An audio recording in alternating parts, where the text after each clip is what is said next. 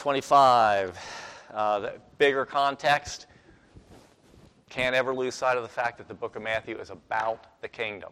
And this isn't a departure, this isn't a tangent off from what Christ is accomplishing in establishing his kingdom by saving his people.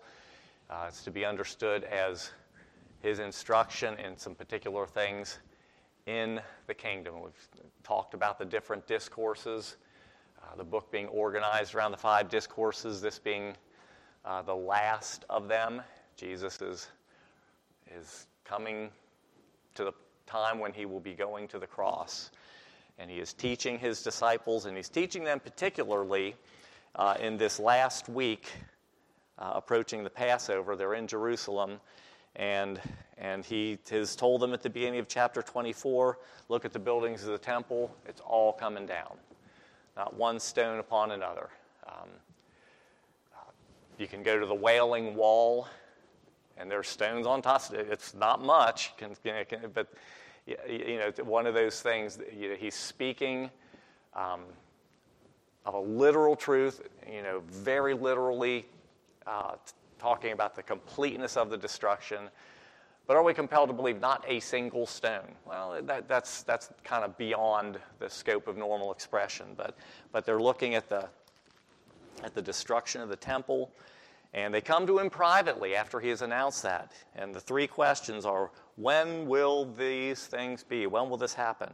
And what will be the sign of, your, sign of your coming and the end of the age? You can think of that as two different or the same question. So, Christ, this, this whole discourse is answering um, and going beyond answering uh, these, these two or three questions. Um, I've told you um, just a kind of quick review of terminology. I, kind of, I took down the the timelines, I'm just assuming some familiarity with those. We have uh, different views. There's dispensationalism, which has a distinction uh, in its eschatological theology between Christ coming and taking his people out of the war- world. Then history continues for a time, and there's different, uh, within dispensationalism, there's pre tribulational, mid tribulational, or post tribulational raptures uh, depending on how you uh, understand different passages of Scripture. But there is the coming of Christ to take his church out, and then there's a period of history, and then comes the end when, when Christ finally ultimately returns. So there's this distinction between the, the caught up um, church, which uh, that, that the phrase rapture comes from that phrase, which is in 1 Thessalonians 4, and uh, um, and it's um, that's the, the scheme for dispensationalists, which is a you know a historically recent um, uh, system of, of teaching, you know mid to late 1800s. Um, became has become very popular. Historic premillennialism agrees that uh, Christ will come, and after he returns, for his saints to judge the earth, there will be a, a millennial kingdom established on the earth. Um, a literal 1,000 years. Amillennialism understands the, the thousand years to not necessarily be a literal 1,000 years. It's, it's uh, significant, and I'm using that the word significant you know, in the literal sense of it is, it signifies, um, it, it signifies, if you will, a, a complete epic of history in which Christ's kingdom reigns. And typically, amillennialists say this is, this is being fulfilled in the church. Uh, we're not talking about Christ reigning over all of the aspects of visible earthly history. We're talking about him reigning in the, uh, the visible but not yet completely visible kingdom of his people, uh, the church on earth. Um, Postmillennialism says basically Christ will come again, uh, but only after, again, a thousand year period, which is less, which is something other than uh, exactly, literally 1,000 years. Um, but there's going to be this period where the, the reign of Christ isn't just in the hearts of his people in the church, but it's really over all of human history, and history is going to get better and better, and the world's going to look like a better and better place. Um, and then the Lord will return, sort of the, as the consummation of all things. Uh, that fell into very much uh, unpopularity in the 20th century after the world wars. It's like, who can believe history is progressing? Now, there's been something of a resurgence of it of late in a sort of a modified form, which, in which amillennialism and postmillennialism kind of overlap. Um, and you can digest that and make of it what you want. There's, you'll hear the term, you'll hear, hear me use the term occasionally, preterism. That's the belief that there isn't a separate end of the world coming of Jesus Christ because it was all fulfilled in the judgment on Jerusalem in 70 AD. Uh, that's mostly been rejected as orthodoxy in the history of the church. Uh, the idea that uh, the second coming has occurred and we are living in an indefinite period after that. Um, there's, there's some Christians who have, you know, they're orthodox in their view of Scripture and their view of the atonement, but they're not really considered within the pale of orthodoxy in the, in the history of the church in, in terms of the second coming. So uh, the reason I put it up there is just because I think I don't disagree to the extent that I think, oh, they're AD 70 was insignificant. I really do think that Matthew 24 and 25 significantly are talking about the judgment with, which fell on the, on the Jewish rejection of their Messiah and the end of temple sacrifices, the end of the temple, and a uh, end of the age of what we refer to as the, the Old Covenant, the Old Testament, uh, in AD 70. Um, so, on some of those points, I think you know a lot of people in any of these camps might share some common ground with preterists there, but they would other, be completely other than this rejection of Christ returning at the end of, of Earth's history. So, um, I've talked about a hermeneutic of literalism. Uh, talked uh, you know, we can, if there's questions, we can revisit it. We talked a little bit about it last week. I don't think it works as a hermeneutic. Um, I am more of a, I've got the word up here, forgot to cross the X. I am a, more of a contextualist. The, the, the principle is a more difficult, it, there's more to it. Uh, and a lot, uh, you know, usually broader discussions about what, uh, what any given passage might mean if you're trying to build and understand the, the context of the whole of Scripture and put any given passage, passage of Scripture in the context of everything else. It's a, it's a, it's a bigger task. Um, but there has been a hermeneutic of literalism tied uh, largely to dispensationalism, where it, it's sort of a rule of interpretation that if, if a thing is said, you must trust that it is, it is expressed literally unless there is a compelling reason not to take it so. And uh, the, the, difficulty I mostly see with that is what's a compelling reason that kind of casts it back onto, you know, what, what do we decide? You know, we still end up deciding contextually what is literal and what is not. Um, but someone who says that they don't use literalism as a hermeneutic uh, to approach Scripture with, you don't want to understand that that means they don't think Scripture is literally true. You know, like absolutely am a literalist in the sense of these are literally expressed true, I'm sorry, literally true things that the Bible is expressing. Uh, that the point of departure between dispensationalism and a lot of the other historic approaches to Scripture is making it a principle of interpretation, which has to be your default position all the time that, oh, this is literal. And that has um, ramifications for how you understand Israel's history um, and how their history continues or does not continue into the into the present age. So there's you know there's some significant differences. All of these though would fall. Oh, not that one. Erase that. Would fall into the into the category of historic orthodoxy. Um, personally, I think it's worth um, just a, a, real simple exercise. Uh, and, and there's a lot I, you know, I'm obviously saying a lot, but there's a lot I won't say. I used to, used to consider myself something of a not completely convinced amillennialist.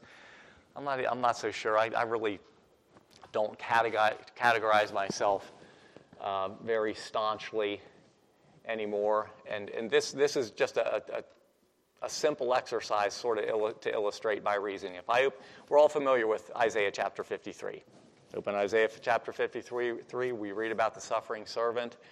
There's some really plain things there said about this servant who can, you can it, it's clear that god's talking about his chosen one and he's talking about him suffering for his people but i have to i ask myself could i have read prior to having the new testament prior to knowing what actually happened could i have read isaiah chapter 53 and have known oh got it I will recognize the Messiah when he comes. No question. I absolutely get it. It is so clear that I will know this man named Jesus. I will know that he is the Messiah.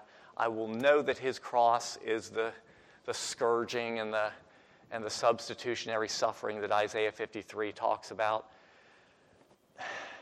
And I got to be honest with myself. If I read Isaiah 53 with the hindsight that I have the benefit of having, because I am looking back through the revelation that the New Testament has given me, it's pretty clear. But if I didn't have that, it doesn't say anything about crucifixion. It doesn't say anything about what this guy's name's going to be. It, it, doesn't say that he's going to be the earthly son of a carpenter. It doesn't say that he's going to be, well, yes, of the royal line, but really kind of peasantry. Um, you know, very much the, the lower working class, not one of the rulers of Israel. Um, because the you know the whole line. I just think if you and, and I could I could multiply that example by by almost every um, Old Testament prophecy which is given about the coming of Christ. I'm just not sure that having it at the time would have given me the complete picture so that I could have drawn all the right conclusions just from the prophecies if I had not had the, the benefit of hindsight from God's revelation. And I feel a lot that way about eschatology. I, there's, a, there's some things I'm pretty sure of, and some things I'm fairly but not completely convinced of. And then there's, and then there's this attitude in the back of my mind that, well, I have everything God wants me to have in His New Testament revelation. That doesn't mean I have everything that I need to understand completely to my satisfaction exactly how things are going to take shape. So I just kind of have a open to be instructed as God's providence unfolds kind of a mentality about eschatology. So, um,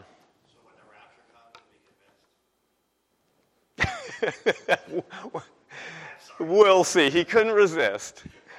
I have nothing against the rapture. I just think it's all going to be one event. Yeah, when the rapture comes, I'll be convinced, but it's going to be the same thing with the second coming. I am persuaded.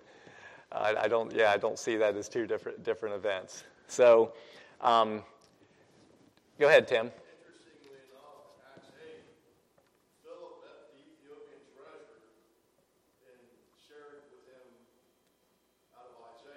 Mm-hmm. Yeah, exactly. So I mean, I I I guess him being the inspiration of Holy Spirit, I don't know.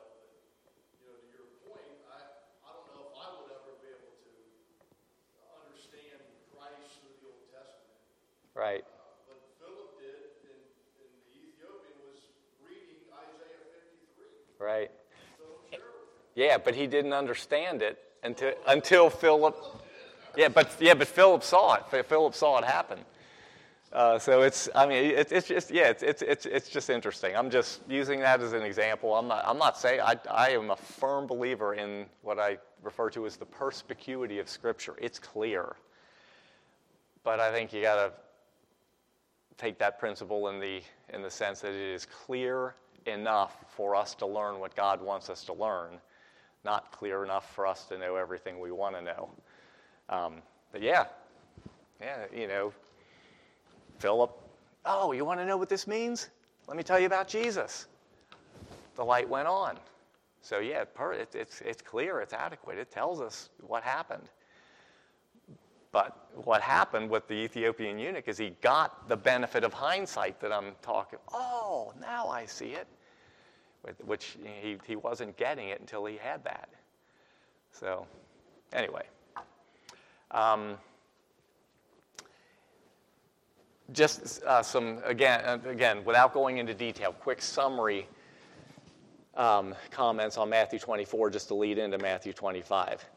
Um, because Jesus is answering, it's uh, in the context particularly of when will these things be? What things are they asking with that first question? Oh, when are all the stones of the temple going to be knocked down? When's that going to happen?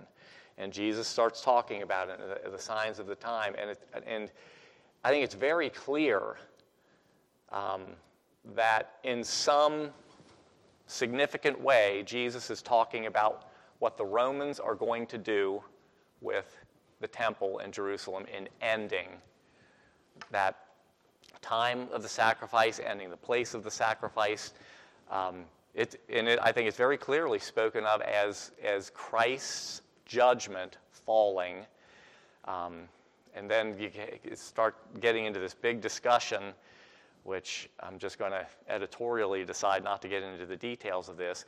How does that correspond to, in some sense, a visitation of God, of Christ, in judgment on the Jewish nation? I'm, I'll just leave that for you to cogitate upon yourself, but um, as you go through Matthew 24, the different positions have different ideas of how significant and which passages are talking specifically, or in the case of the preterist, this is all about Matthew 24 and it's not about anything else. Um, I'm sorry, this is all about the destruction of the temple and it's not about anything else. Um, I've already told you I don't I don't subscribe to that position. And a lot of that is for the re- reasons of language like this. I think a lot of it is, in fact, talking about the destruction of the temple. But then you have um, things like uh, verse 31 He, God, will send his angels with a great sound of a trumpet, and they will gather together his elect from the four winds, from one end of heaven to the other. Well, there's, that's been handled different ways. Some people say, oh, that's not going to happen all at once. That's a re- reference to the gospel going forth and gathering out God's elect.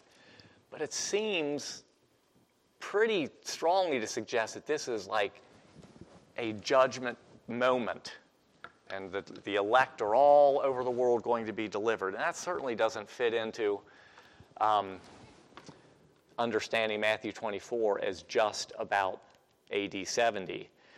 But at the same time, you have things like right in the context of that verse, which I just read, uh, you look down and you say, in verse 34, Jesus says, Assuredly I say to you, this generation will by no means pass away till all these things take place.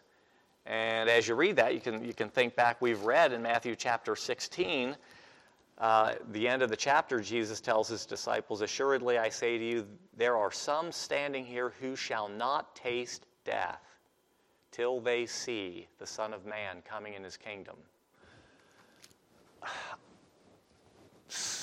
I, I, I don't know. You know, it, there, there, there's, there's something significant about that generation. And I think um, there, it's, it's, it's really tough to, to understand that as something other than a literal human generation and yet it seems to be talking about something which did not happen before that generation passed away, the, the, the, the, final coming of Jesus Christ. So, was there, in some sense, this figurative uh, coming of judgment that he was referring to that generation seeing, and that's what he's talking to when he's saying, you know, flee to the flee out of Judea. Because if he's, if he's when we're talking about fleeing out of Judea, if that's talking about the final coming of Christ, that doesn't really make any sense. There's no fleeing from that, or from the rapture for that matter, even if you do see them as two, two distinct events. So there's, there's these overlaps of, of statements that I can't, with, with final confidence, sort out. Um, and I'll be kind of editorial here. What I'm inclined to believe is when we have that passage from verse 29 through verse 31. Well, actually, you can even back up to, to verse 27 as the lightning comes from the east and flashes to the west. I'm inclined to believe that that is referring to, in some sense, God visiting judgment and coming in judgment on the Jewish nation, but not just that event. It's also looking forward to the, that is significant, and that is a foreshadowing as he judges his old covenant people. It, it typifies and looks forward to the greater event of his final judgment which, which will be the final deliverance of his new covenant people, and also judgment on those who have rejected the Messiah, which will include some of those within the church. And this is why I put this up here. This is both a, an, an encouragement and a warning for professing believers. Just because you say Jesus, Jesus, Jesus this is all about anticipating a judgment. A Jews, a judgment on the, on the contemporary system of, the, of temple worship and, and of their understanding of the Old Covenant, and even my believers, even you apostles that I'm talking to. There's, there's also right framed within the same language as I expand the language a little bit, this reference to final judgment. And I'm telling you to be ready for this. You know, this generation, be ready to be under God's judgment and have Him discern your heart. Are you really His or not? And if you're not of this generation, by the way, the, the, the, meaning of the passage extends to all of the generations of my people. And the warning is be watchful, be ready, be fruitful, be doing what Christians do, be following your Savior. And, and uh, that's really the heart of Matthew 24 and 25, I think there is a tendency, because of the controversies, to get into the, the, the, uh, the disputes about what particular phrases and verses mean. And this is where I kind of want to step back.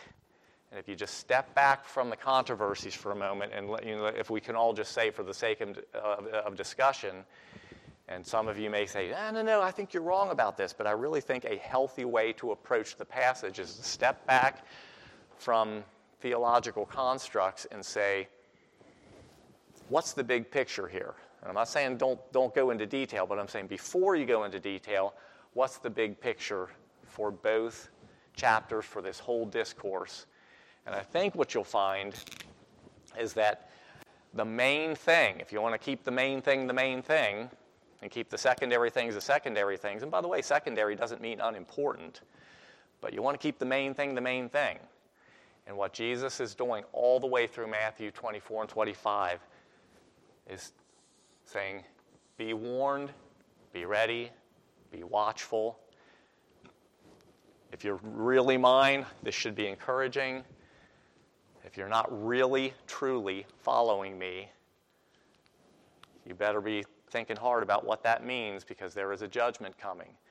And we can argue all day about which judgment we're talking about, how they overlap, how they signify one another, what's the, what's the, the, the sequence of events going to be. But the big picture, the main thing, is this is it. You know, God is going to judge the earth, and He's going to deliver His people And we can have a whole big argument about who he means by his people and how, what the schedule for that is, but he's going to deliver his people. And you better make sure you're one of those people. And then I'll propose to you, kind of looking forward to some of the things we'll read, that the way you know if you are one of his people is not whether you have simply made a profession of faith. And this is where I think the contemporary, particularly the contemporary Western, maybe I would even go so far as to say American church, needs some serious instruction and some serious thought about the emphasis that we have placed on a profession. You know, I, I, think Jesus, as he has developed what it means to be a citizen of his kingdom, has repeatedly and elaborately um, reemphasized that being a follower and a truster of the true Messiah, being a citizen of his kingdom, is something considerably beyond having made a profession that, yes, I agree with certain truths. Even if the truths are really true and even if they are vital and essential, I think it is absolutely essential that you affirm that Jesus is God. I think it is absolutely essential that you affirm that he died on the cross as, as a substitute for sins and that he rose again in victory over death. Those things are essential. What I disagree with in terms of some of the historical handling of that is that if you get that right, you're in. I think, you, I think Jesus is repeatedly throughout the whole book arguing that yes, you have to get that right, but if you get that right, this business of divinity and substitution and resurrection, if you get that right, it will yield a life of trust in the Savior. And if it doesn't, I don't care how correct you profess to be about the facts, there's something in, your, in you that isn't really trusting Christ. If it hasn't yielded this life that displays trust in Christ. Now, there are people who come to Christ in moments where there is no further, there's not much life ahead of them. They, they have a crisis and they die in the next moments, or they're incapacitated in the next moments. I'm not saying that, you know, in order to be a Christian, there has to be a, a track record of some kind. And I'm certainly not saying that it has anything to do with earning God's uh, approval, but I am saying that the normative thing for a normal life is that if you trust Christ, you're going to look like and act like and live like somebody who trusts Christ. And, and I think the big picture on both of these chapters is take warning. And if you're really one, one who's following him, take encouragement. But I'm warning you repeatedly, repeatedly do not assume just because you're standing here talking to me about spiritual things that that's it. You've, you've got the doctrines right. Walk trustingly in the, in the faith that, that I am doing my work and I have done work to to, for, to offer you forgiveness, to bring you to myself, and, you, and live like that and live in a way that, that displays that you are counting on and living for the return of your King. Um, so that's there's my big picture, sort of. Step back at the big picture. Now, I'll just pause for a second. If you have any comments or criticism of what I've said about Matthew 24, but then I want to start from that big understanding about what the main thing is. We'll kind of launch into the text of, of Matthew 25 and start getting into the details of that. Questions, comments, thoughts, criticisms?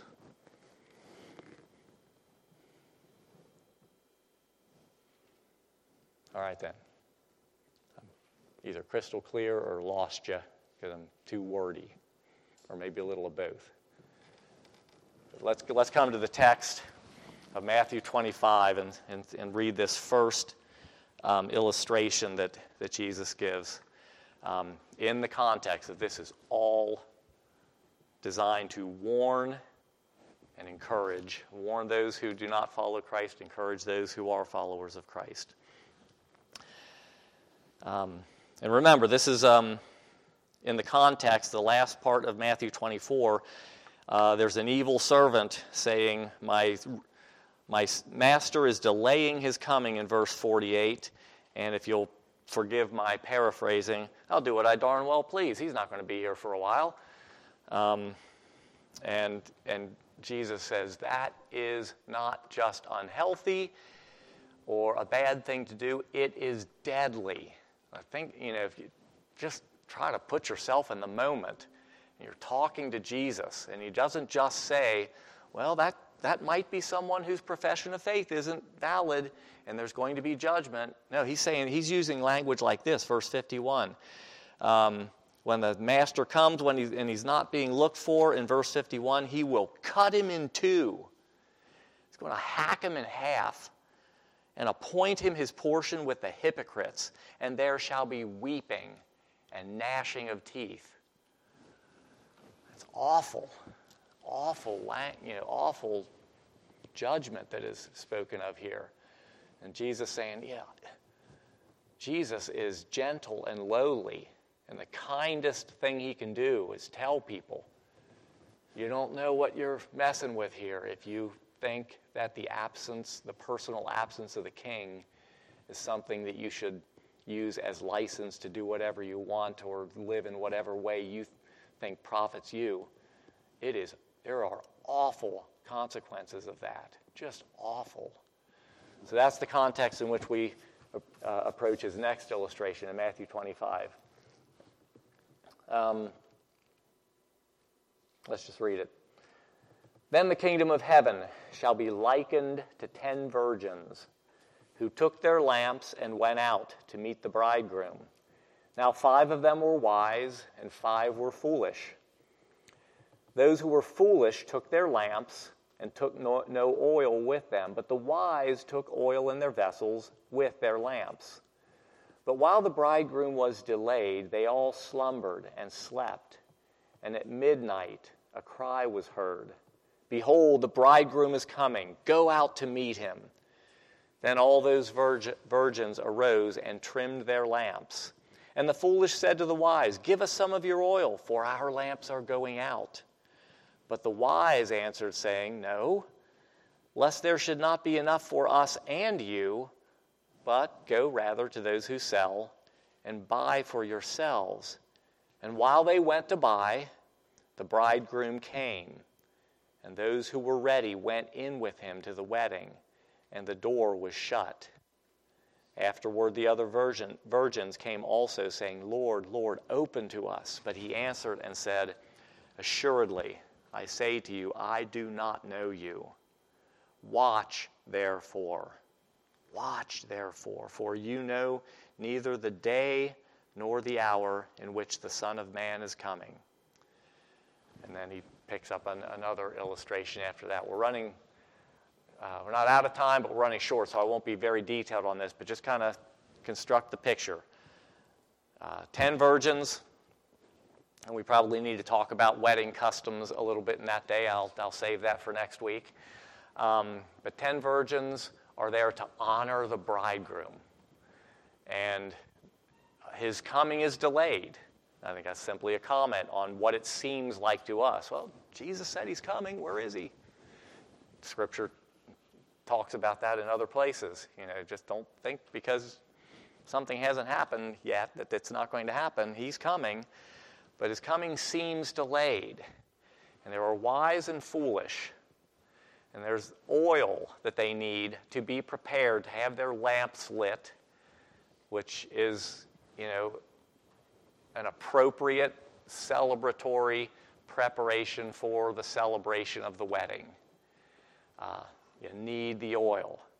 And I don't think it's saying that the foolish ones have no oil because they all light their lamps. When it says they trim their lamps, um, that's you know sort of uh, the language for lighting it, trimming it. That you get the get the flame right, and then they also say um, to the to the wise, the foolish say to the wise ones, um, Our lamps are going out. Well, it seems that they had oil to get started, but they didn't bring um, the excess, the, you know, what, what seemed beyond the need. if you will, you know, you know, okay, I got a lamp, I got some oil, I can light the lamp, I'm good. Well, the wise ones are saying, this lamp may have to stay lit longer than I might guess, so I'm going to I'm going to be wise about this, and I'm going to make sure I have an ample supply of oil. And the foolish ones are saying, eh, I got some oil, oil in the lamp. It's okay. I'm, I'm good. And so we're, you know, we're going to have to address you know, what's signified here. What's what's going on? Because it's not some have oil and some don't. It's some have ample oil, and some have an insufficient supply of oil. And then the culmination of the story is the ones who run out have to run and get a supply, but it's too late. It's too late. The door is shut, um, and there is no entrance. And the response of the bridegroom isn't just you're late, it's, and this figures, I think this figures prominently into the understanding of the story. story. It's not you were mine, but you missed a chance. It's, I never knew you. Oh, so you have these five foolish virgins who thought they were in good standing with the bridegroom. They're part of the wedding party, so to speak. And yet they find not only were they insufficiently prepared, but the bridegroom never had this intimate knowledge of them that is that marks the wise ones, that marks the ones that he invites into the wedding and shuts the door behind them. So, okay, it's what's being warned here. It has to do uh, both with preparation, but how preparation is the mark of what really is the case in the relation to the bridegroom. So We'll elaborate on that another time. Uh, final comments, questions, 30 seconds. If not, we'll pick that up next week. Thank you all.